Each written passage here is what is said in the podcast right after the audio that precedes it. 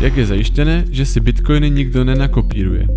Digitální obsah jako videa, filmy nebo hudbu přece můžeme jednoduše kopírovat. Jak je zajištěno, že to samé někdo neudělá s bitcoinem, když je to digitální měna?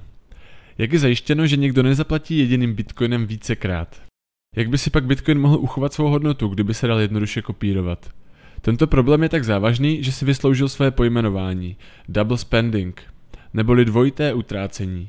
Ten Satoshi Nakamoto vyřešil díky technologii blockchainu. Banky používají také digitální měnu, se kterou platíte za zboží, služby v obchodech či na internetu. Pokud byste se však pokusili utratit více, než máte na účtě, banka to zjistí a transakci nepovolí.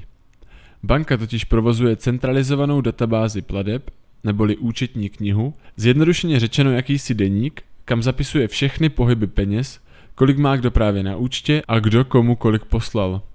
U Bitcoinu tento deník hlídají všichni těžaři provozující bitcoinovou síť. Blockchain je tedy deník pladeb a zůstatků rozprostřený po internetu.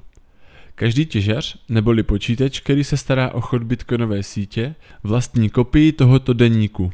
Geniální na Bitcoinu je schopnost tento deník ve všech počítačích aktualizovat při každé transakci, bez toho aniž by nastal zmatek, takže všichni v síti můžou sledovat aktuální zůstatky na jednotlivých peněženkách a pohyby bitcoinů od nejaktuálnější transakce až po tu úplně nejstarší, která proběhla v roce 2009.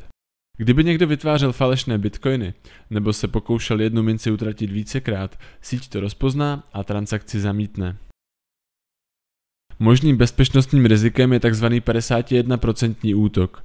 To by mohlo nastat v situaci, kdyby podvodník ovládl více než polovinu výkonu celé bitcoinové sítě a přepsal by databázi. V podstatě by tak výkonem přehlasoval ostatní poctivé těžaře o tom, že jeho podvodná transakce je správná.